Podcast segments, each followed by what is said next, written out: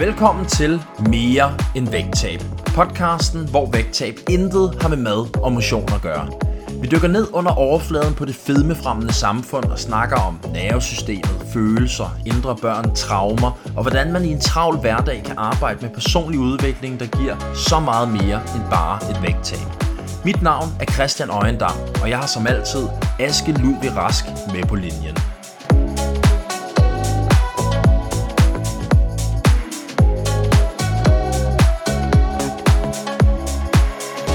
Udfordring møder vi hos rigtig mange af vores klienter, nemlig hvordan lærer jeg at elske mig selv? For mange er det her en relativt kompleks udfordring, fordi der er desværre ikke nogen hurtige tips og tricks, der bare lige kan fikse det her. Men det er også en spændende udfordring, som kan gå hen og skabe rigtig store forandringer, for eksempel i forhold til, at man pludselig stopper med at spise på følelser, men generelt også bare, at man begynder at mærke en større følelse af velvære og livsglæde. Men noget, der hjælper gevaldigt, hvis man gerne vil arbejde med at elske sig selv, det er først og fremmest at forstå processen derhen. Hvad betyder det egentlig at elske sig selv? Og hvordan går vi fra at sige, at vi elsker os selv med ord, til rent faktisk at føle det? Og hvordan øver vi os helt konkret på at blive bedre til det? Så Aske, vil du ikke give et lille overblik over, hvad vi skal snakke om her i dag, hvis vi dykker lidt dybere ned i alt det her med at lære at elske sig selv? Det er jo du tro, Christian. Først så kommer vi til at tale om, om det her sådan, den her udfordring i overhovedet at finde ud af, om det er en udfordring. Så mange af vores klienter ved det slet ikke, at det faktisk er det, der ligger nede under det hele. Så vi kommer til at tale om et internt mål, og hvordan vi finder derhen, om det er din udfordring i første omgang.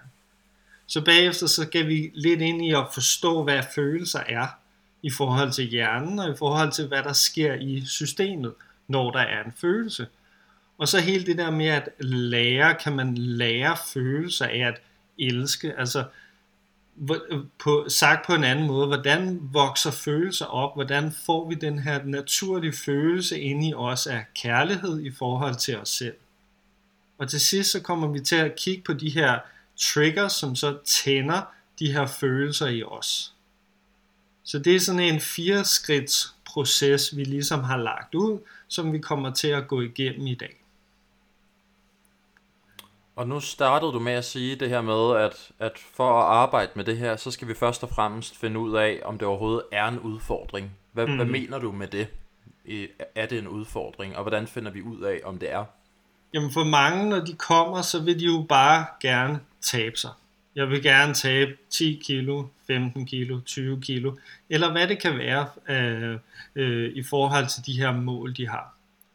Og og det, er jo, det kan jo være meget fint, at man gerne vil det, men når vi spørger ind til, hvorfor vil du gerne tabe dig, så begynder der at komme en masse ting op nedenunder. Hvad er det, vi rent faktisk vil som mennesker? Hvor vil vi gerne hen, der egentlig ikke har noget med nødvendigvis vægttabet at gøre? Og det er her, hvor vi går ind i sådan en proces, hvor vi spørger ind til det her vægttabsmål, som vi ser som det her eksterne mål, der kan måles og vejes, til at gå ind og forstå, hvad er de interne mål, vi har som mennesker. Så når vi dykker ned i den proces, så lige pludselig kan det poppe op, at det rent faktisk handler om at lære at elske mig selv.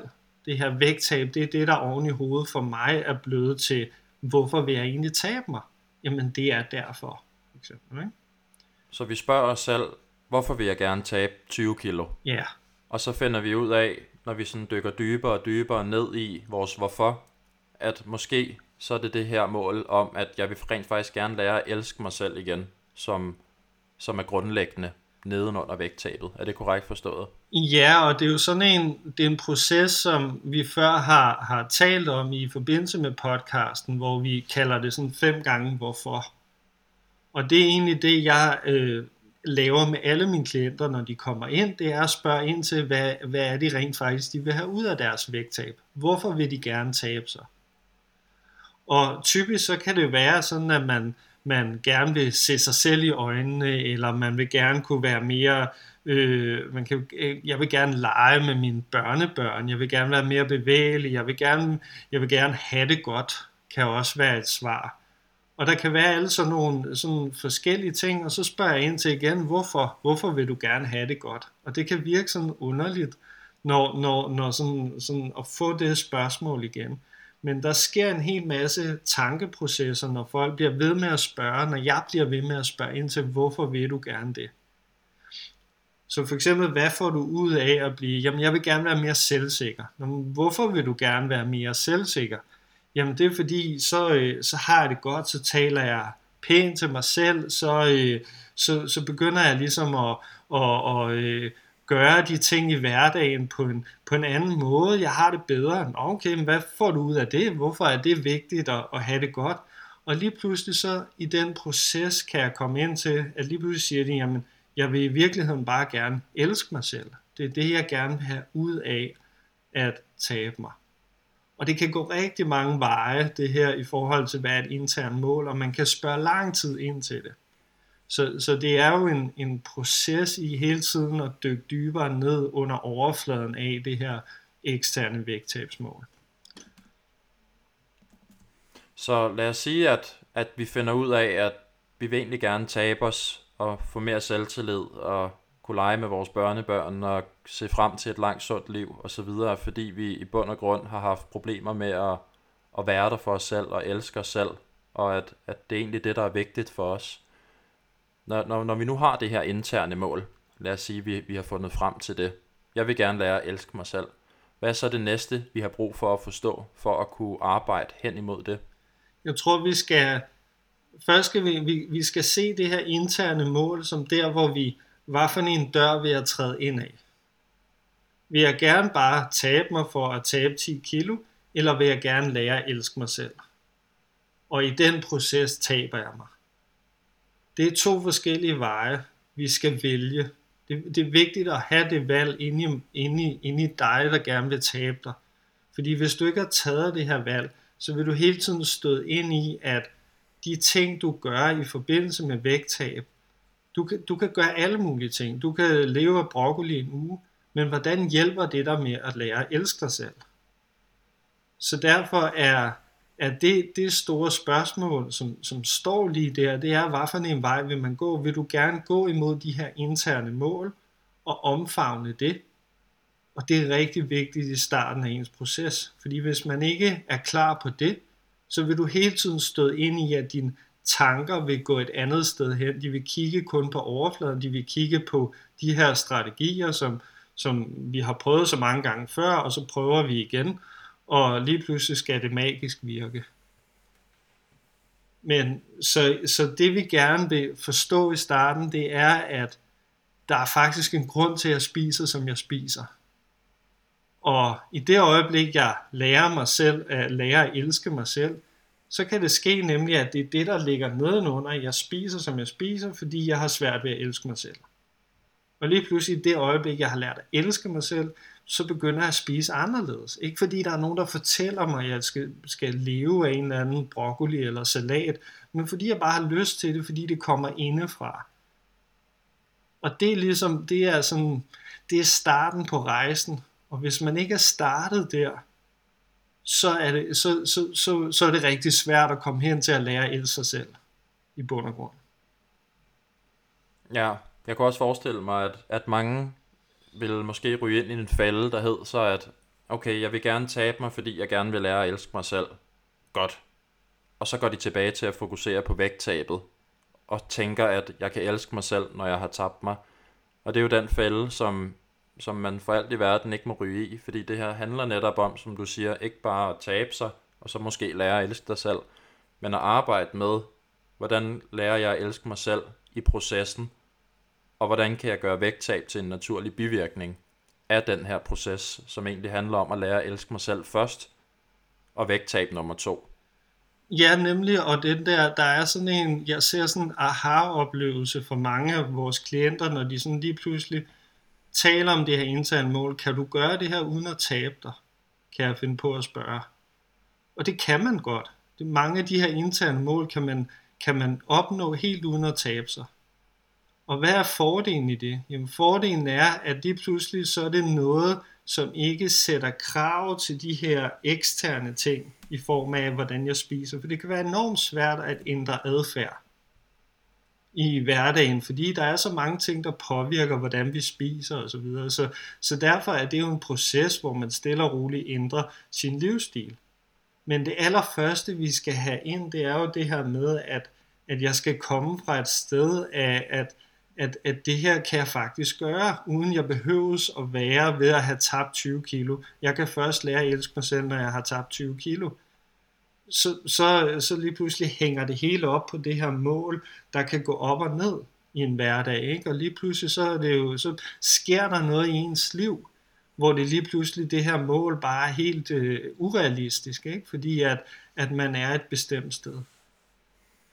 Så når vi går fra, at det er de her interne mål, der får lov at styre, øh, og, og de faktisk kan opnås, øh, uanset om vi taber os eller ej, så giver det en enorm frihed, og det giver en enorm, øh, øh, det starter en enorm læreproces faktisk, for mange, som, som er store aha-oplevelser, og som kan være ret spændende for mange faktisk, at finde ud af det her. Gud ja, det, det er faktisk det, der ligger nedenunder.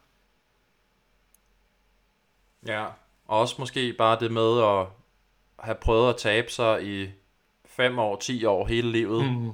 til lige pludselig at ændre fokus fra at tabe sig til at lære at elske sig selv. Og det her med at lære at give slip på, hvad vægten siger på søndag, og lære at give slip på den dårlige samvittighed, når vi har spist et eller andet, der ikke er perfekt. Og, og hele det fokusskift fra vægten til noget andet, et internt mål, for eksempel at lære at elske sig selv. Hele det skift er jo også så enormt sundt for, for alting, fordi at, at lige pludselig så har vi kontrol over det, vi arbejder med. Det er meget mere meningsfuldt. Det er noget, der sådan rent faktisk kan, kan forbedres. Der er ikke noget, der hedder, at nu har man tabt det hele på gulvet, på, på samme måde, som hvis man sidder fast i kurmentaliteten. Mm-hmm.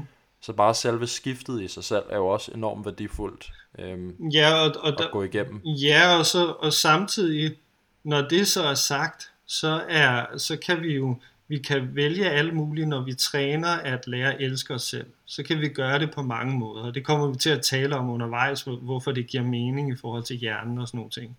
Men når vi vælger de vægttabsstrategier, vi så vælger, så er der to veje ind til det. Det ene, det er kurvejen, det vil sige, at jeg spiser bare det her for at tabe mig. Den anden, det er, hvorfor lærer det mig at elske mig selv og gøre det på den her måde. Det vil sige, at jeg kan vælge vægttabsstrategier, der lærer mig at elske mig selv. Og dermed så kommer det her mål også i form af et vægttab. Men det er ikke det, der er i fokus. Så, så, så mange sådan tvivler på det her med i forhold til, jamen jeg vil jo bare gerne tabe mig. Hvordan, hvordan det er det, jeg vil. Jeg vil ikke lære at elske mig selv. Det er ikke derfor, jeg kom. Men det er faktisk det, som, som man kan sige, at i det øjeblik, man omfavner det og lærer det der med Gud, ja, at hvis jeg lærer at elske mig selv, og så bruger de her vægttabsstrategier til at komme derhen, så begynder, så kommer skiftet i form af, at nu bliver det en spændende proces, som jeg rent faktisk kan lide, og som jeg rent faktisk kan fortsætte med resten af mit liv, fordi det lærer mig om mig selv. Det er ikke bare noget, jeg gør i en periode for at blive en mindre udgave af mig selv. Og det er jo også, hvad kan man sige, hvis vi kigger på vægttab versus vejet vægttab, og kigger på, hvordan får jeg rent faktisk et vejet vægttab, så er det her jo også, når vi ser det på den måde, det mest effektive i forhold til det varige vægttab. I stedet for at gøre et eller andet, som man har gjort tidligere, der ikke holder. Fordi jeg vil jo bare, jeg vil jo bare gerne tabe mig. Jeg, skal, jeg vil jo ikke lære at elske mig selv. Jeg vil bare hjælpe mig med at tabe mig. Det er det, vil du, vil du gerne tabe dig, eller vil du tabe dig vejet? Jamen vejet, jeg vil gerne tabe mig vejet. Jamen så bliver du nødt til at give slip på de her kortsigtede ændringer på kostfronten, som ikke holder. Og så finde de her dybere liggende årsager til, at du har haft svært ved at holde det, og har kæmpet med vægten i store dele af livet. Og så lige pludselig så bliver, bliver det her, selvom at det ikke lyder som en vægttabsstrategi, lige pludselig til den bedste vægttabsstrategi på grund af de ændringer i, i mindsetet, det laver, og, og alle de ting, vi giver slip på undervejs. Ja, og, og, og for nogen så er, er det her første skridt i form af at, at, at lære at komme derhen, er ofte en spørgeproces mellem mig og, og, og, og klienten, eller, eller den, som måske ikke er klient endnu, men bare en eller anden, som gerne vil tabe sig så er, så er det sådan en at komme hen til den der aha-oplevelse, kan, være, kan, kan tage tid, kan, kan, være, kan være en lang proces faktisk at komme hen til, hvad vil det sige at slippe kurmentaliteten? Hvordan, hvorfor, hvor, hvorfor er det her en god idé i første omgang? Ikke?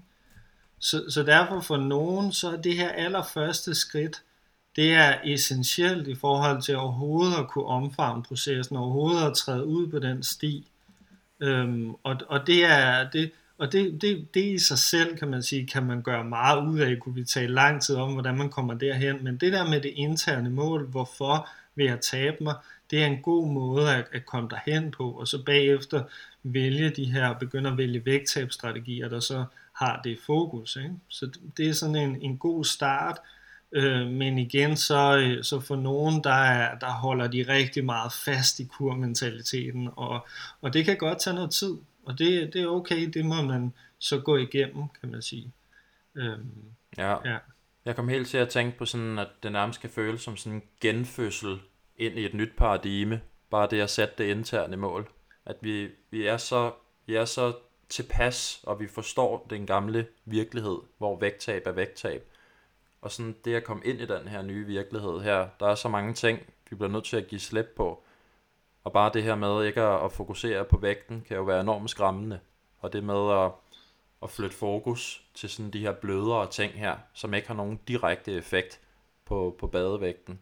Så det, det tager jo noget tid, men øh, når først skiftet er lavet, så, øh, så begynder der jo også at ske ting og sager der. Ja.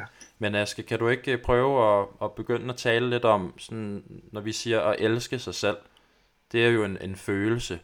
Så sådan dyk lidt ned i her, hvad, hvad gør vi nu, når vi har den her idé om, vi vil gerne lære at elske os selv, og hvad er det her for en, en, en følelse, og hvordan går vi fra bare at sige til os selv, at vi gerne vil elske os selv, til rent faktisk at føle det? Jo, så, så det som mange forvirrer omkring følelser, det er det her med, at det handler ikke om, hvad du siger, hvordan du snakker til dig selv. Det handler om, hvordan du føler, som du rigtig nok har sagt. Og det er to øh, vidt forskellige ting. Så vi skal forstå, hvad er en følelse i første omgang. Hvad er det for noget? Og for at forstå det, så er vi nødt til faktisk at forstå, hvad der foregår i hjernen. Fordi en følelse kan være, det, hvad er følelser? Det kan være relativt sådan komplekst og fluffy begreb. Og jo mere komplekst og fluffy en beskrivelse er, jo sværere er det at handle på. Og vi vil rigtig gerne gøre det konkret. Vi vil gerne give dig noget, som, som giver dig en proces, hvor det giver mening, okay, det kan gøre X, Y og Z. Det er sådan, vi tænker, det er det, vi har brug for. Vi har ikke brug for bare at være med følelser. Vi skal vide præcis, hvad det er. Så for at komme derhen, så er det vigtigt at forstå, hvad der sker i hjernen. Og den måde, som, som vi deler hjernen op på, øh, det er jo sådan en relativt øh, man kan sige, øh, forsimplet model, men det giver rigtig meget mening i forhold til at forstå det her. Så hjernen er delt op i tænkehjernen, det er også det, man kalder menneskehjernen. Det er det, der gør os til mennesker. Så har vi pattedyrshjernen, det er også kaldt følehjernen, og så har vi reptilhjernen, som også er, det er den, der står for overlevelse. Så de her tre dele af hjernen, de arbejder altid sammen. En følelse, det er konsekvensen af en trigger. Så der er en trigger i om, omgivelserne. Der er nogen, der siger noget til mig for eksempel, og så bliver jeg ked af det. Så der er en trigger i mine omgivelser, eller der er en intern trigger i form af, at jeg tænker på noget, der så gør mig ked af det. Så der er et eller andet, der tænder reptilhjernen i form af at være en trigger, og alt efter om det er godt eller skidt, det vurderer reptilhjernen, om jeg skal i overlevelse eller jeg er sikkerhed. Hvis jeg skal i overlevelse, hvis det ikke er godt, så starter dårlige følelser. Hvis jeg er i sikkerhed, så starter gode følelser. Så bliver jeg glad, så bliver jeg, øh, øh, ja, så har jeg det godt. Så en følelse, hvad er det? Jamen det er følehjernen, der tænder nervesystemet. Så ud fra hjernen, der kommer hele nervesystemet, som man kan sige er, er kroppen sådan øh, elektriske kredsløb, der styrer alt i kroppen. Hjernen er en del af nervesystemet. Så ud fra følehjernen, så kommer der signaler, elektriske signaler ud, der fortæller kroppen et eller andet. Det er en følelse, det er, at vi tænder følehjernen, kort sagt. Så det er sådan, hvis man gør det super basic.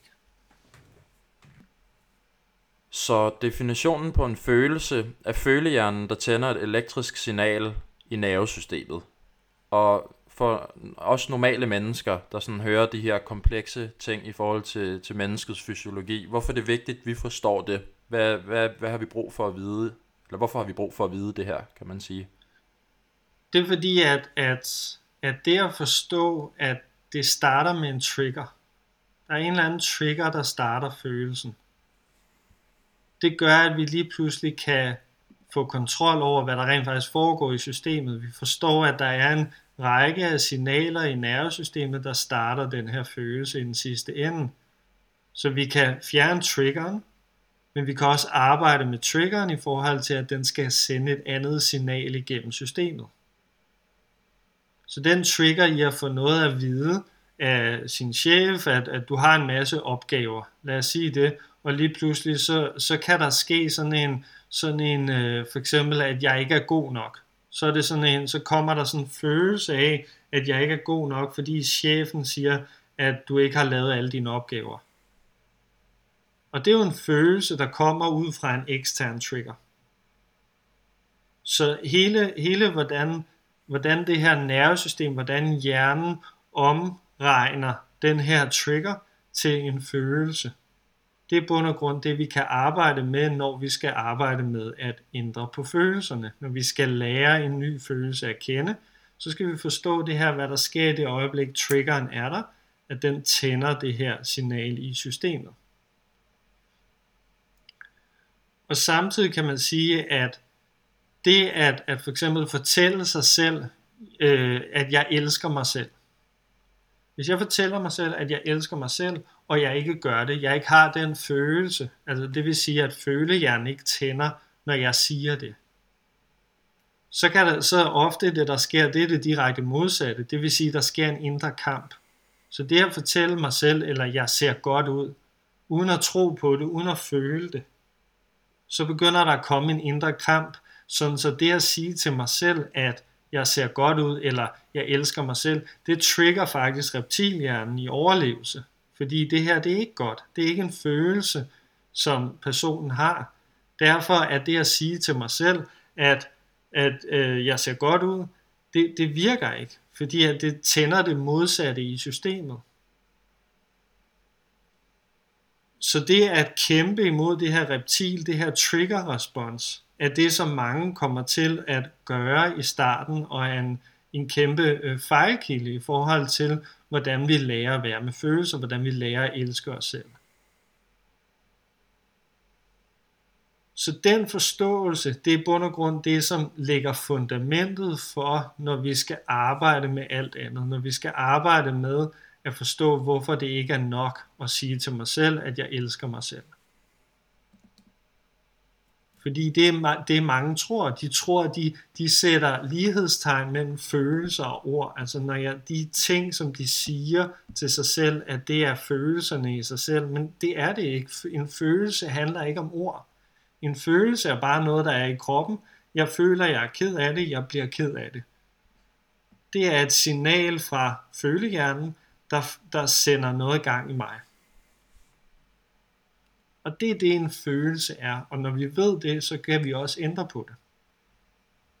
Så nu ved vi, at en følelse er følehjernen, der tænder på grund af en trigger og starter en reaktion i nervesystemet. Og at hvis vi for eksempel siger til os selv, at vi elsker os selv, men at det egentlig bare øh, er en trigger til at få os selv til at føle, at vi ikke elsker os selv, så hjælper de ord jo ikke rigtig det hele store. De har jo egentlig bare den modsatte effekt. Så hvordan arbejder vi med og hvad kan man sige, gå igennem de her følelser, eller få følelsen af at elsker os selv, når ikke det handler om at, at sige, at vi elsker os selv nødvendigvis. Hvad handler det så om? Jamen det som man kan sige, det er jo, at øh, følelser udvikler sig igennem erfaring, ikke igennem ord. Man kan også sige, at jeg bruger sådan et udtryk af, at følelser de bliver voksne. Og de bliver voksne med tiden, igennem erfaringer, igennem at jeg går igennem en masse ubehag, og så begynder mine følelser ligesom at vokse op. Så hvis jeg kan beskrive det med, med det lille barn, forestil dig et lille barn, som græder, fordi det ikke må få slik. Det er en følelse, der starter i barnet, og den er altid rigtig. Det er en, det er en rigtig følelse. Det her, det føles ikke godt, så barnet græder. Så kan vi gøre flere ting i forhold til som, som forældrerollen. Hvad kan vi gøre? Jamen, vi kan prøve at få barnet til at stoppe med at græde. Fordi at, at, at vi vil helst ikke have et barn, der græder, der er ked af det. Det er jo ikke rart. Så vi prøver at få, få barnet til at stoppe med at græde. Det er en løsning. Men det gør bare følelsen forkert. Det vil sige, at, at nu barnet mærker den her følelse, men det må ikke have den her følelse. Det skal være glad, det skal være, det skal, det skal smile, det skal ikke græde. Sige. Så nu har vi stoppet følelsen, nu vi har prøvet at stoppe barnet i at have den følelse. Nu har barnet fået den erfaring, at følelsen er ikke god, at det, det er bedre at være glad. Så nu stopper barnet med at være med følelsen, kan man sige, fordi det får ikke lov til bare at græde. Og nogle af de sådan, redskaber, man kan bruge til det, det er mad. Som, som det at rent faktisk give barnet slik. Jamen, barnet vil gerne have slik, så giver vi det slik, så har det ikke den følelse, og nu er barnet ikke gået igennem den følelse.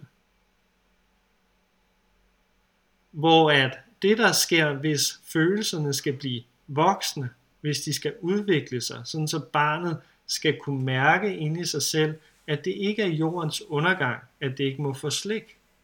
Det er noget, der sker med tiden. Det sker jo efter det mange gange har mødt det her ubehag, hvor forældrene siger, jeg forstår godt, at du føler, som du føler, men du må ikke få slik lige nu. Og så får det ikke slik, og så er der et ubehag, og så græder det, og så begynder det at stoppe med tiden. Så begynder barnet at vokse op, kan man sige. Og det er sådan følelser udvikler sig. Det er igennem erfaring, det er igennem det at være med det ubehag, få lov til at græde, få lov til at mærke det, man mærker, og så begynder det at ændre sig af sig selv, når systemet finder ud af, at det får en erfaring i, det var faktisk ikke jordens undergang, at jeg ikke må få slik. Og når de her følelser så ikke er gået igennem, når de ligger nedenunder, så er det sådan en, så, øh, så, så beskriver vi det lidt som det her indre barn, der popper op, som, som skaber en masse modstand. For eksempel i, at jeg siger, at du skal spise en masse grønt, så nej, jeg vil ikke spise grønt. Så er der sådan en sådan modreaktion øh, for nogle klienter, i form af, at, at, at, at sådan, på trods af, at de ved, det er en god idé at spise mere grønt, så får de sådan en, så får de sådan en du, skal, du skal ikke fortælle mig, hvad jeg skal gøre, for eksempel. Det kan være sådan en reaktion, det er typisk sådan en, sådan en følelserne er barnlige på en eller anden måde. De har ikke fået lov at vokse op. Så i stedet for at handle med rationalet, så begynder følelsen at overtage dem. Fordi de bliver ved med at ligge der, fordi at barnet måske ikke har fået lov at gå igennem den og bade med de her følelser nok gange. Så det er den fundamentale proces i at ændre på følelser. Kan vi lære at elske os selv? Kan vi lære nye følelser? Ja, det kan vi godt. Hvis vi forstår, hvordan følelser udvikler sig, og det ikke handler om ord. Vi siger, nu skal jeg føle, at, at jeg elsker mig selv, og så fortæller jeg mig selv, at jeg elsker mig selv. Nej, jeg skal gå igennem en proces, hvor jeg mærker et ubehag, hvor jeg møder det der, som, som, hvor jeg bliver ked af det, eller hvad jeg gør, og det er okay. Jeg behøver ikke at få det væk, jeg behøver ikke at lukke det ned, jeg behøver ikke at stoppe den følelse.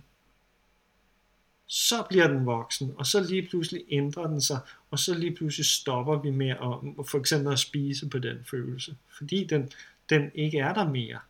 Ikke fordi vi har stoppet følelsen, fordi vi har gjort den forkert eller noget, men bare fordi den er vokset op. Kan man også sige det sådan, fordi vi har jo i tidligere afsnit talt om, at vi egentlig tror på, at først og fremmest vi har den her hypotese om, at når vi har det godt, så er det nemt at tabe os, og når mm. vi har det svært, så er det svært på grund af triggers og så videre, men også at vi som udgangspunkt egentlig har det godt, altså vores menneskelige natur er at have det godt, men at vi har fået en masse ting med i rygsækken, der lige nu blokerer for den natur. Kan man se på det som om, at alle de følelser, der lige nu får os til ikke at elske os selv. Eller alle de følelser, som er, er svære, og som kan være selvhad, eller skam og skyld og øh, selvsabotage, og alle de her svære følelser, at når de får lov til at, at vokse op, så vokser de helt naturligt op i en, hvad kan man sige, og bliver til selvkærlighed. At sådan alle følelser fører til selvkærlighed, når de får lov til at, at være der, og når vi går igennem dem, at det sådan er vores naturlige, hvad kan man sige, retning at gå imod selvkærlighed, når vi er med svære følelser? Øhm, måske vil jeg sige, fordi at, at, at det, der, sådan, det der med at differentiere imellem følelserne, vi skal jo hele tiden huske, at følelser er ikke de ord, vi putter på dem. Så det at fortælle, at det her det er glæde, eller det her det er irritation, det er jo noget, vi har fundet på som mennesker. Det er vores tænkehjerne, der har givet den her følelse en eller anden, sådan, så vi kan tale om den, så vi kan, så vi kan fortælle, at jeg har det på den og den måde. Men fundamentalt, så er det jo, så, så betyder det ikke noget for følelsen i sig selv, hvad, hvad vi kalder den. Og, og, så derfor er, man kan sige, at, at de der mange sådan differentieringer i forhold til at kalde følelser forskellige ting, det kan måske have sin øh, funktion nogle steder. Og jeg forstår godt, hvorfor man gør det, i form af at kunne fortælle om det, men fundamentet er mere, at jamen, der er en følelse, og det er okay, uanset hvad det er, uanset hvilke ord vi putter på det, uanset om vi kalder det vrede, irritation eller glæde, eller hvad vi nu kalder det så er, så, er det, så er det bare en følelse, og den er okay, og jeg skal være med den.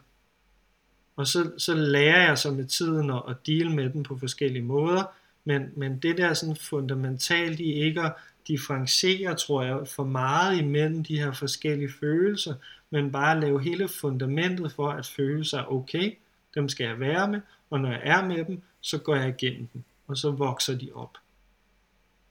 Ja, og så kan det lede mange steder hen, og så tænker jeg selvkærlighed, ja måske, det, det, det ved jeg faktisk ikke, det, det, er, det er et ret godt spørgsmål Christian, fordi at, at jamen, er det der, hvor alle følelser leder hen på en eller anden måde, når, når de vokser op? Øhm, det kan godt være, det kan godt være, at det er at det, at det, er det. ja. Øhm, jeg ved det ikke, men, men, øh, men, øh, men, men ja, måske. Det har jeg lidt en hypotese om. ja, ja. Jamen det, øh, altså ligesom ja. hvis man er ked af det og tillader sig at være ked af det, og så mærker den der lethed bagefter, og sådan at glæden begynder at pible op igen mm. på, den, på den anden side. At det sådan fører os tilbage til vores natur, mm. som er at have det godt, mm. når vi tillader os at gå igennem følelser, så i stedet for at, at vi sidder fast i følelsen, at vi kan gå igennem den og komme tilbage til vores natur yeah. på en eller anden måde. Ja, man kan, man kan jo sige det på den måde, at, at, at, at hver gang vi ikke har lært at være med en følelse, så er der jo en trigger, der, der, der, der, der har startet den følelse i første omgang. Så hvis vi er tilbage, du må ikke få slik, så er det en trigger, og så starter, starter følelsen. Så der, hver gang jeg hører det ord, hver gang jeg hører den sætning, så starter den følelse, kan man sige.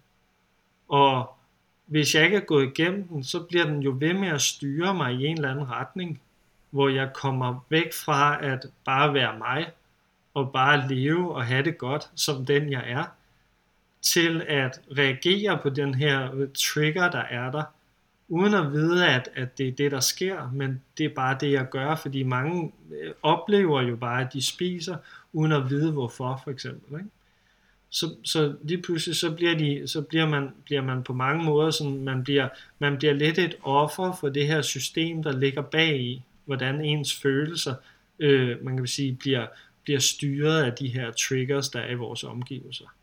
Så ja, man kan sige, at, at processen i at gå igennem følelser og være med dem, hvis man ikke har lært den, hvis man ikke har været igennem den, så vil der være en, en øh, så vil jeg tænke, at så bliver man revet længere og længere væk fra, hvad der kan være, hvad man kan kalde sit sande jeg, eller man kan sige, at, at, at for mig, jeg taler også lidt om at udnytte det genetiske potentiale optimalt.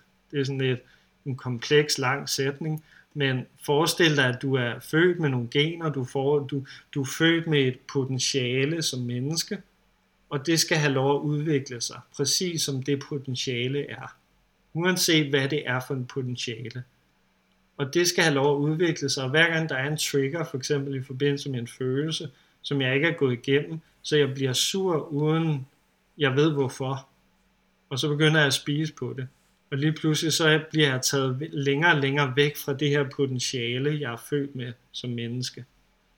Øh, sådan, sådan kunne jeg også beskrive det, ja.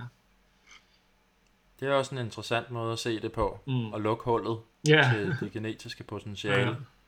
Men øh, Aske, nu ved vi, at, øh, at de her følelser her, de skal have lov til at, at udvikle sig og blive voksne, og at det egentlig er vejen tilbage til vores sande jeg, vores natur, vores genetiske potentiale. Udnyttelse Øhm. af genetisk potentiale, vil jeg mere sige. Ikke? Altså det, det er sådan, gør os, gør os, det, nu har vi fjernet triggers fra overfladen, så nu kan vi bedre være os selv, hvad det så end betyder. Ja. Ja. Så mange måder at, pege i den samme retning Ja, på i nemlig. hvert fald. Ja, Men med, med den viden, ja, så har vi vel også brug for på en eller anden måde at, at, at gøre det her konkret og koble det sammen med vægttab igen. Hvad er sådan den næste, det næste skridt, vi har brug for at, at, at lige snakke om her, for at, at binde sløjfen på alt det her? Jeg tror, det der med at forstå forældrerollen i forbindelse med barnet, der græder, kan være en rigtig stor aha-oplevelse for mange, i form af, hvad er forældrens rolle i første omgang. Så for, for, for mange forældre vil jo gerne som udgangspunkt gerne have, at deres barn har det godt. Det ligger jo fundamentalt i os. Vi vil jo gerne sikre, at vores barn har det godt, og det skal jo have mad, og det skal, have, det skal, det skal bare have det godt. Det skal helst være glad på en eller anden måde. Og den rolle, kan man sige, er, øh, kan misforstås på mange måder, i form af, at, at hvis forældrene ikke selv har lært at være med svære følelser, for eksempel, så er i det øjeblik, barnet græder, så, så, er det, så er det et tegn til forældrene om, at der er noget galt. Det, vi skal ændre på det her, vi skal stoppe det her på en eller anden måde, vi skal, vi skal, vi skal undgå, at det her sker igen. Hvor at, øh, og det vil så stoppe barnet i at være med følelsen. Hvor at en anden forældrerolle handler om bare at rumme barnet med de følelser, det har, uden, u- uden at prøve at stoppe det. Det vil sige, at, at, at jeg, jeg behøver ikke at give barnet slik, jeg behøver ikke at stoppe de her svære følelser, men jeg skaber et rum, jeg skaber et sikkert rum, hvor barnet føler sig okay, uanset hvad det gør, uanset hvordan det føler. Og det kan man sige, det er på mange måder den rolle, som vi er nødt til at finde senere i livet. Vi er nødt til at finde et sikkert rum, hvor vi kan føle det, vi føler. Fordi hvis vi ikke har et sikkert rum, fordi det er det, der stopper mange med at føle, som de føler, det er, at de føles usikkert. Der er et ubehag i at græde, i at vise følelser, eller hvad det nu kan være. Så derfor så skal vi have et rum, og det på mange måder er det en af de første sådan, processer, som mange skal lære, det er, hvor kan jeg være med mine følelser? Fordi at følelser er super besværlige. Specielt når de kommer senere i livet. Når vi ikke har fået lov at gå igennem dem som børn, så, så, bliver, så, er, det, så er det super besværligt at begynde at, at blive sur og vred over, at man ikke må få slik. Altså det, det er sådan en, det er sådan nogle, det, det, det passer ikke ind i det samfund, vi har. Vi skal lære at styre de her følelser, vi skal være fornuftige, vi skal være voksne. Så derfor så vil der være sådan en, en, en konflikt i at skulle være med en følelse, men det passer heller ikke ind i hverdagen. Så når jeg er ked af det, kan jeg jo ikke bare være ked af det. Og det er jo rigtigt. Det nytter ikke noget, at jeg går hele tiden og er ked af det, bare fordi jeg mærker de her følelser. I en hverdag, hvor jeg er voksen, hvor jeg måske selv er, er forældre til børn, hvor jeg er på arbejde osv. Så derfor, for at komme derhen, hvor det ikke er sådan, at jeg går hele tiden og reagerer på mine triggers, så er jeg nødt til at finde et rum. Jeg er nødt til at finde et sikkert rum, om det så er derhjemme, om det er ude til vandet og, og, og græde og råbe og skrige, hvis der er vrede og irritation og alt det her ting. Det er at være med en følelse. Det, det er faktisk bare det, hvis vi skal sige at være med en følelse, det er, er du ked af det, så græd, så er du ked af det. Og det er jo det er, det er ofte et praktisk spørgsmål i, gang, i starten. Det er, hvor går jeg hen og gør det, sådan så jeg føler mig sikker, imens jeg gør det. Hvis jeg har en partner, der kan få mig til at føle mig sikker, hvis jeg kan tale med min nærmeste om, at det er det her, der sker, så er det rigtig rart. Det er at vide, at jeg ikke skubber nogen fra mig. Det er at vide, at, at, at, at folk ikke går fra mig, fordi jeg bliver vred, eller jeg er ked af det, eller hvad det er. Men bare beskrive det her. Det er en følelse, der ligger i mig, og den, den skal ud, den skal jeg være med. Og det har intet med min omgivelse at gøre. Det har ikke noget med, med, med dig som partner at gøre. Hvis jeg kan beskrive det, hvis jeg kan skabe nogle rum der, så er det jo en, en, en start, kan man sige. Det, det vil være, være, ja, det vil være et lille første skridt, og prøve at finde de sikre rammer. Og kan du gøre det endnu mere konkret? Fordi hvis jeg nu lige sætter mig i, i skoene på et menneske, der godt kunne tænke sig at, at arbejde med at rumme sine egne følelser og finde et sikkert rum, men som du selv siger, har en, travl hverdag og er på job og henter børn og kan jo ikke gå og være ked af det og så videre. Hvad kunne være sådan et par praktiske reflekterende spørgsmål, der sådan kunne hjælpe sådan en person med at finde det her sikre rum her? Også på trods af frygt. For eksempel, hvad kan jeg få lov at sige det her til min partner? Eller er det også utrygt? Eller hvordan, hvordan finder jeg det her rum? Mm. Øhm, Ja, hvordan gør jeg det i praksis? Altså det er jo, det er jo det er meget individuelt, tror jeg, hvordan, hvordan det ser ud. Øhm, jeg tror sådan, sådan øh, en, en, jeg, jeg tror for nogen, så er det sådan, så er det, så er det bare at, at forstå i første omgang, hvor vi vil vi gerne hen. Og så er det også at forstå det her med, at man kan spørge ind til, i forhold til om, er det, er det, hvordan føler du det okay at vise følelser, for eksempel derhjemme? At det er jo, det er jo sådan en, hvis, hvis der er noget der, der kæmper imod, agtigt, der er et eller andet, der er et eller andet i folk, der kæmper imod, det, det er ofte det, man mærker, når, når, sådan, når sådan, øh, man kan mærke, at gråden ligger nedenunder, men der er et eller andet, der stopper gråden, for eksempel, i at komme ud. Hvad er det, der stopper? Og det er jo sådan en, for nogen, det tager lang tid at komme derhen, og, og lære at slippe det, og bare mærke følelsen, og bare lade den komme ud. Så man kan sige, at, at, at, at det at komme derhen, ja, det, det, det er måske lidt en, en, en øh, man kan sige, det, det er svært at rigtig beskrive, hvordan jeg sådan helt konkret kan skabe rummet til at komme derhen. Men, men det er vigtigt at vide, at det er det, der kan lægge grunden til det. Hvis jeg ikke har det rum, af sikkerhed i at vise følelser.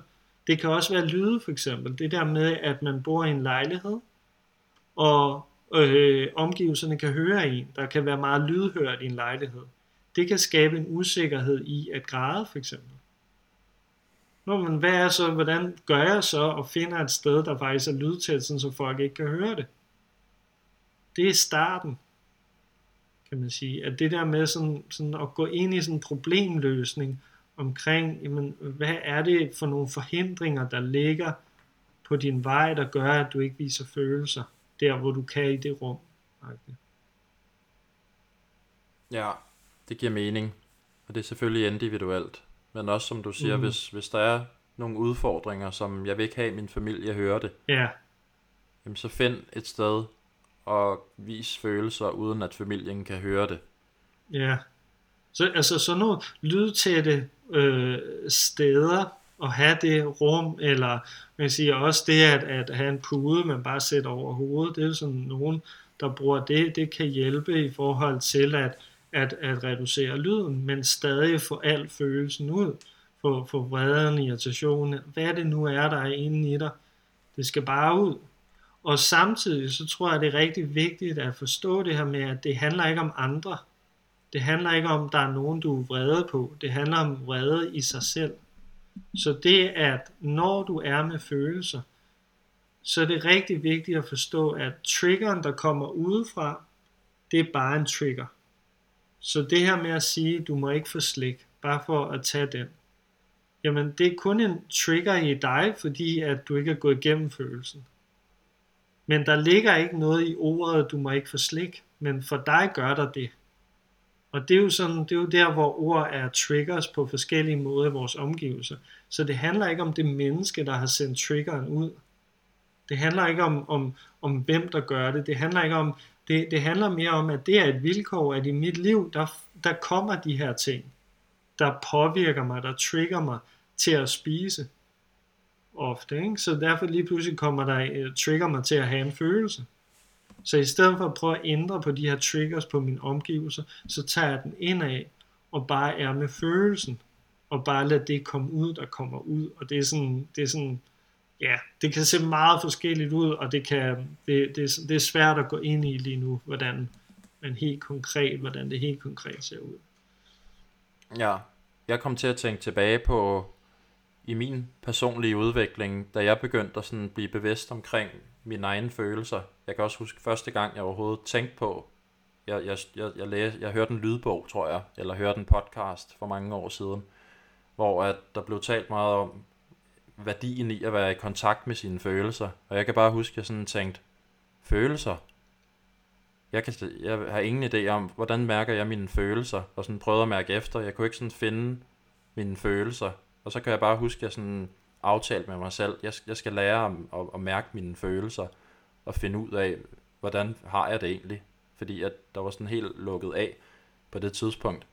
Og så kan jeg huske senere hen også en, en strategi i forhold til det her, vi lige har snakket om med at, øh, at finde et sikkert rum. Jeg havde en periode, hvor at, at jeg, jeg lagde mig hjem, når der ikke var nogen hjemme, i fosterstilling og græd i 45 minutter. Bum. At det var sådan den måde, jeg fik hul på og, mm. og mærke mine følelser. At mm. jeg havde gået og, og, som du selv sagde, bidt tænderne sammen for en eller anden sådan underliggende følelse af gråd eller sorg, eller hvad det har været. Mm. Og bare vendet mig til det stadie. Mm. At det har jeg ikke tænkt to gange over. At det er bare sådan, jeg har haft det. Hvor at så lige, lige så stille, når den her kontakt kom, så kunne jeg bare mærke sådan, og det var ikke fordi, jeg sådan følte mig ked af det imens. Det var nærmest bare voldsom hul, hulken og brølen, men med et lille smil ved siden af på en eller anden måde, mm. fordi det er sådan, hold op, hvor kommer alt det her fra? Mm. Og hvor er det fedt sådan at, at, at lade det rulle og lade det komme ud. Mm. Og det gav jo også sådan en, en følelse af, af lethed bagefter, at man sådan var blevet en, en 20 kilo tungere, eller lettere på en eller anden måde, Ja, af at have, have gjort det. men det kan jeg godt lide. Det var bare lige sådan, Ja, det kan jeg godt lide, Ja. du siger det der med det lille smil. Fordi at, at når, vi, når vi taler om i forhold til, hvad er forældrerollen, når barnet har en, en, en stærk følelse, det er jo bund og grund, at det er sikkerhed. Det er at skabe sikkerhed for barnet. Og det der sådan indre smil, der kan være i den forbindelse med at omfavne barnet præcis som det er, og forstå, at det her det er en del af processen. Det her det er en vigtig del. Det her det er her, hvor barnet bliver stærkere. Vi bliver stærkere i at gå igennem det ubehag. Vi bliver stærkere i at være med følelser. Vi bliver stærkere i at se følelser i øjnene, fordi lige pludselig får de ikke lov at styre os længere på samme måde. Lige pludselig er de okay, og lige pludselig, når de er okay, så kan vi også lære at bruge dem. Så, så for rigtig mange, men det er, en, det, det, det er et skridt længere i processen. Det er sådan, det er sådan derude af, når jeg først har lært at være med følelser, hvad giver, hvordan giver det så mening rent faktisk at bruge følelser, når jeg mærker dem til at gøre det, jeg gør, til at skabe det, jeg skaber, om det så er på arbejdet eller være forældre, hvor alle følelser på en eller anden måde får en rolle, men på en anden måde lige pludselig bliver det en, en meget, hvor i stedet for at for eksempel at være ked af det, det kan have sådan en, en øh, det, det kan være sådan udadvendt, og, og man kan sidde og græde, hvis man, hvis man virkelig, hvis det, det er en stor følelse inde i en. Men stille og roligt, så kan den blive, blive sådan en, så kan det være sådan en sådan rolig følelse faktisk. Det kan være sådan lidt nede i energifølelse, men det er en anden måde at være på, og det kan jeg faktisk bruge til en eller anden form for ro i min hverdag. Hvordan kan jeg finde den ro lige pludselig, som faktisk hænger lidt sammen med at være ked af det og være lidt nede. Og det er okay. Jeg kan ikke være, jeg kan ikke være på duberne altid og være frisk og udadvendt og glad. Jeg er også nede nogle gange. Hvordan bruger jeg det på mit arbejde? Hvordan bruger jeg det forskellige steder, sådan så det ikke er forkert, sådan så det ikke er noget, jeg skal lukke ned? Og det er en enorm styrke, der kommer, øh, der kommer, når man har gået igennem følelser, øh, som, som, som jeg ser som styrke. Det er en kæmpe styrke. Ja, men det kan selvfølgelig være svært lige at mærke i starten, Mm-hmm. hvor man næsten er bange for de her følelser, man har, har gemt. Så det er jo en, en realisering, man gør sig senere hen. Men øh, jeg tænkte, om, om vi her til sidst også lige skulle prøve at, at koble alt det her sammen med, med vægttabet igen. Fordi alt det her, det kan vi jo som, som sagt egentlig arbejde med, om vi vil tabe os eller ej. Mm. Men de fleste, der lytter til den her podcast med navnet Mere end vægttab, har jo en, en intention om, at jeg kunne godt tænke mig at tabe mig. Og nu er jeg så ved at lære om alle de her andre ting, der handler om mere end vægttab. Men jeg har jo stadig mit vægttabsmål med. Så hvordan kan vi koble den her proces i at, at, at, at lære at elske os selv sammen med et vejet vægttab? Det kan vi. Jeg tror, den, den, den første, det er det der med sådan at forstå det her med triggers. Hvad er det? Men der er en intern og en ekstern trigger. Og i forbindelse med at lære at elske mig selv, så er det en intern trigger. Det vil sige en tanke forbundet med, at jeg tænker på mig selv på en eller anden måde. Jeg ser mig selv i spejlet. Jeg, jeg tænker på, på mig selv på en eller anden måde i forhold til, hvordan jeg ser ud, eller hvordan jeg har det, eller hvad det nu kan være. Så der er en eller anden form for tanke, som er den interne trigger, der så tænder de her følelser inde i dig, der vil sige, at, at, som er det modsatte er at elske dig selv.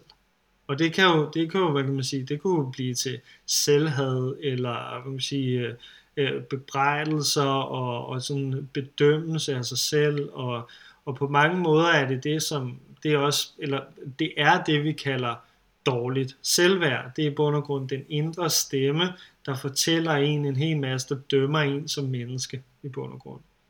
Så når man, når man ikke elsker sig selv, så betyder det, at man har en dømmende stemme for det meste, som fortæller en, at man ikke er god nok som menneske. Så i stedet for at vurdere ens handlinger ud fra handlinger, så vurderer den ens handlinger ud fra en som menneske. Så når man, når man for eksempel, lad os sige, at jeg faldt i og spiste kage, så lige pludselig så begynder den indre dommer at fortælle, du kan heller ikke finde ud af vægttab, og du kommer aldrig til at tabe dig, og det har du gjort mange gange før, og så begynder det dommeren. Det kan man også sige, det er manglende selvværd, det er, det er, den, det er tegnet på, at, at øh, det kan være et af tegnet på, at, at, at man, man ikke er god nok til at elske sig selv. Så når den her interne trigger starter, så er det i bund og grund der, du lærer at arbejde. Det er det, du gerne vil møde, faktisk. Og det er et positivt tilvalg, jeg har nødt til at have, fordi jeg er nødt til at gerne vil møde det i mig selv. Fordi hvis jeg ikke vil det, så kommer jeg heller ikke til at kunne gå igennem følelsen. Og det, det forstået på den måde, at hvis den altid kommer tilfældigt, hvis det altid er noget besværligt, noget som ikke burde ske, noget som jeg burde ikke gøre sådan og sådan, så, så reagerer du, som du altid ville have gjort. Så i det øjeblik, du tilvælger triggers, du tilvælger faktisk at gøre noget, der tænder dine indre, dine tanker omkring dig selv. Så begynder du at kunne arbejde med det her med at lære at elske dig selv. Og det kan du gøre igennem vægttabsstrategier. For eksempel at spise langsomt. At spise langsomt, det er ofte en, en proces, som for nogen kan være enormt svær. Der kan være enormt meget ubehag forbundet med at spise langsomt. Vi har sådan en udfordring, der hedder, øh, der hedder ekstrem langsom spisning, og, og det, det er i bund og grund, man kan sige, det, det er et møde med indre triggers. Det er det langsom spisning kan være. Så jeg vælger den her vægttabsstrategi for at møde mig selv, for at møde det, der sker inde i mig. Og når jeg gør det, når jeg har taget, nu har jeg jo taget, taget hvad kan man sige, i stedet for at det sker imod mig, og det er bare noget tilfældigt, der sker rundt omkring, så er det faktisk mig, der går hen imod følelserne. Jeg vælger at gå derhen. Jeg vælger at finde et rum, hvor jeg tænder de her følelser i mig, sådan så jeg kan gå igennem dem. Og det er en måde, vi kan bruge de her vægttabsstrategier på. Det er, når vi finder en strategi, som tænder ubehagelige følelser i os. Så går vi hen, så tilvælger vi den, og så går vi derhen, og så skal vi lære at være med følelserne i det øjeblik.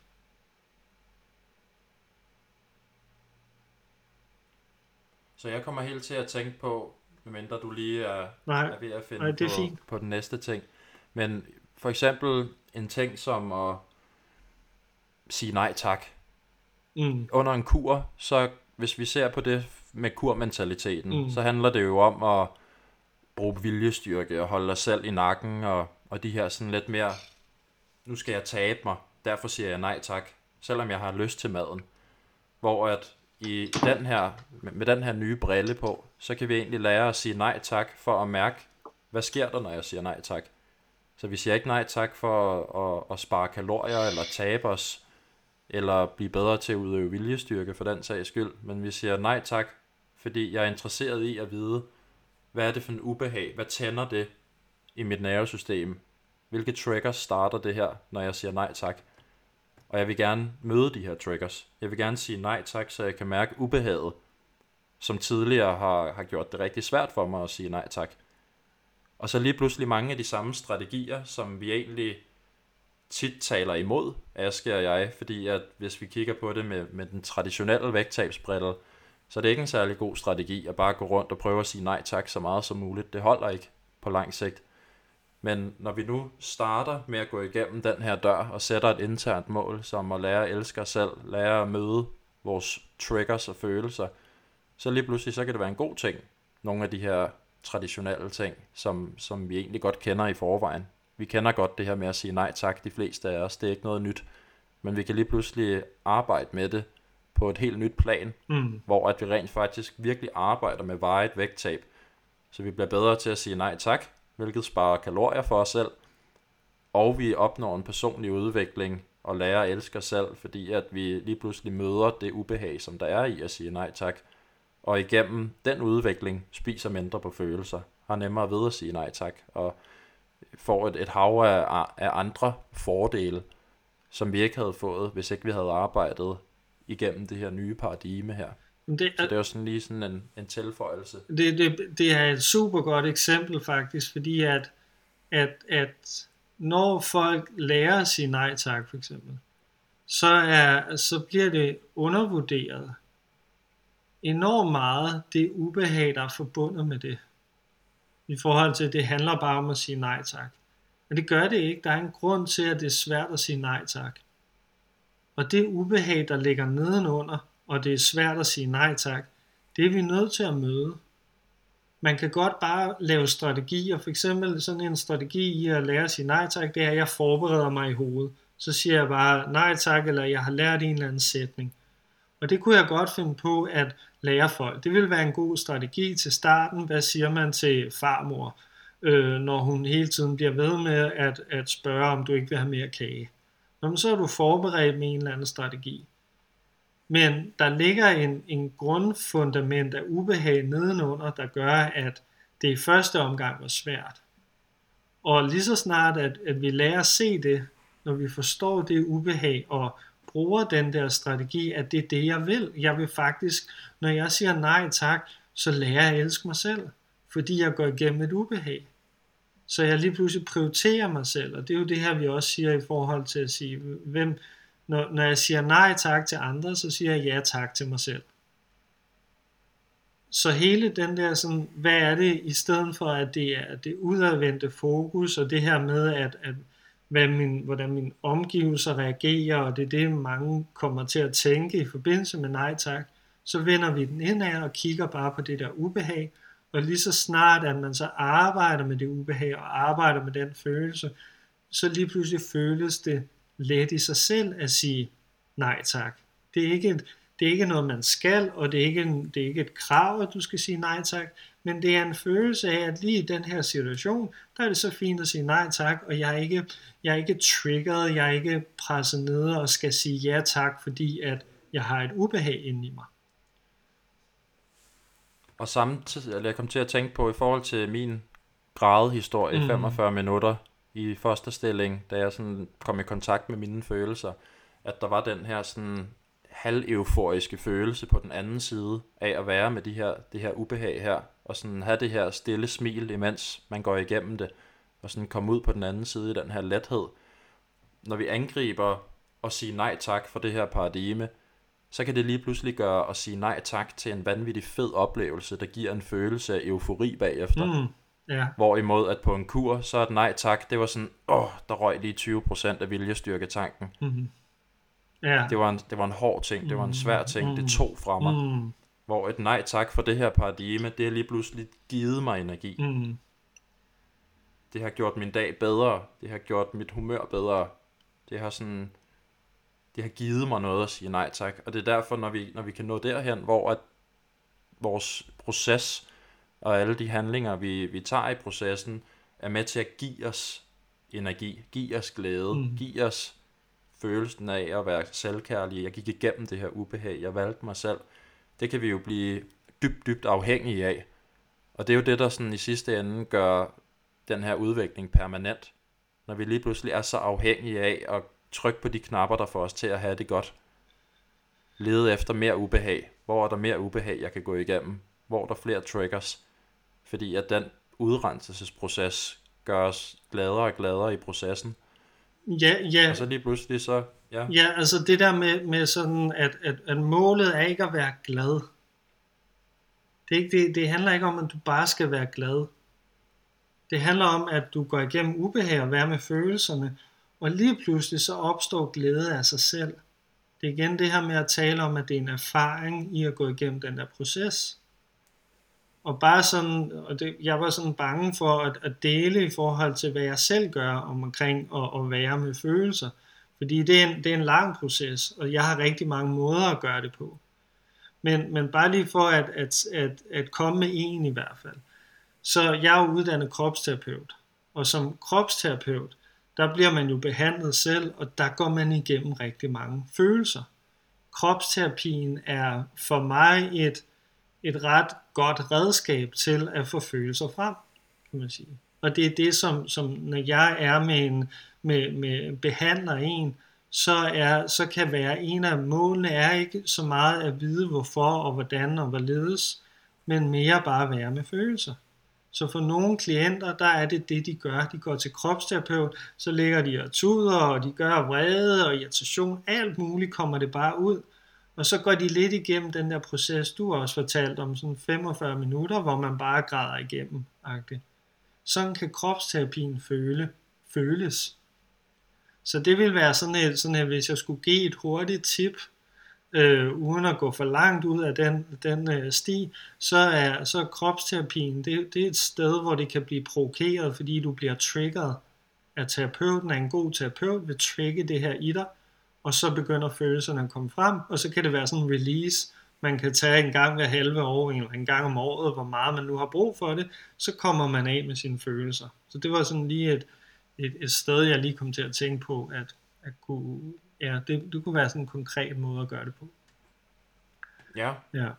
Men, øh, men stærk afslutning Mm. på den her podcast, synes jeg. Vi fik bundet en, en god sløjfe, og fik, øh, fik vist det her nye paradigme. Jeg ved ikke, er der noget, du føler, vi, vi mangler at lige få med? Ja, måske lige det der opsummere omkring intern mål og så vægttabsstrategi. Så bare sådan for, at, at, at, at lytteren forstår det sådan helt, hvad er det, vi gør? Jamen først så spørger vi det her, det interne mål, hvorfor? Hvorfor vil du gerne tabe dig? Og så kommer du frem til det, du nu kommer frem til. Fordi det kan godt være, at det ikke handler om at elske dig selv, når du går igennem den her hvorfor-strategi. Men det kan være, at du laver den igen. Det kan være, at du laver den øh, om et halvt år igen, og lige pludselig finder du ud af, at det handler om at elske dig selv. Så det er, det er en nysgerrig proces for at finde ud af, om, om det er dig overhovedet, vi taler om, om det er din udfordring. Den er vigtigt at have fra starten af, sådan, så du ikke lægger dig fast på, det er sådan og sådan, det her, det er det, er det der, der ligesom er årsagen. Men det er, det er noget, man finder frem til.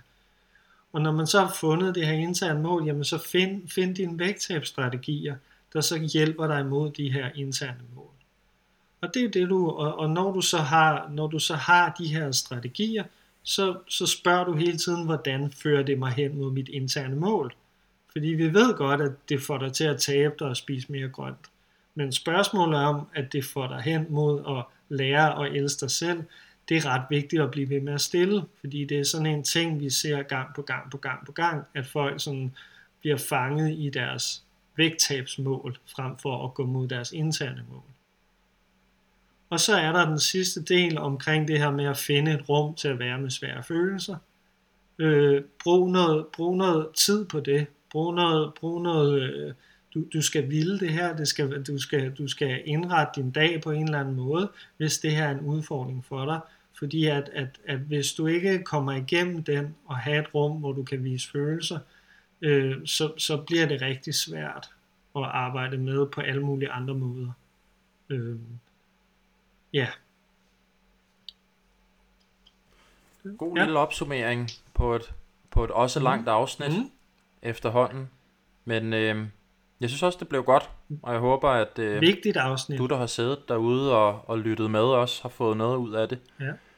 Men øh, ja, vigtigt afsnit, vigtigt emne, og øh, jeg håber, du har fået nogle konkrete skridt med dig videre, og i hvert fald, hvis intet andet er begyndt at, at underholde det her nye paradigme lidt mere, hvor det handler om at gå imod det interne mål, også at få vægttabet med i den proces, og vikle dig lidt ud af at gøre ting bare for at tabe dig, fordi det holder alligevel ikke i, i længden, i særlig mange tilfælde. Men øh, Aske, vil du have lov til at sige tak for i dag, og vi ses næste gang? Jo tak, tak for i dag. Vi ses næste gang. og tak for i dag herfra også. Ja, det er godt.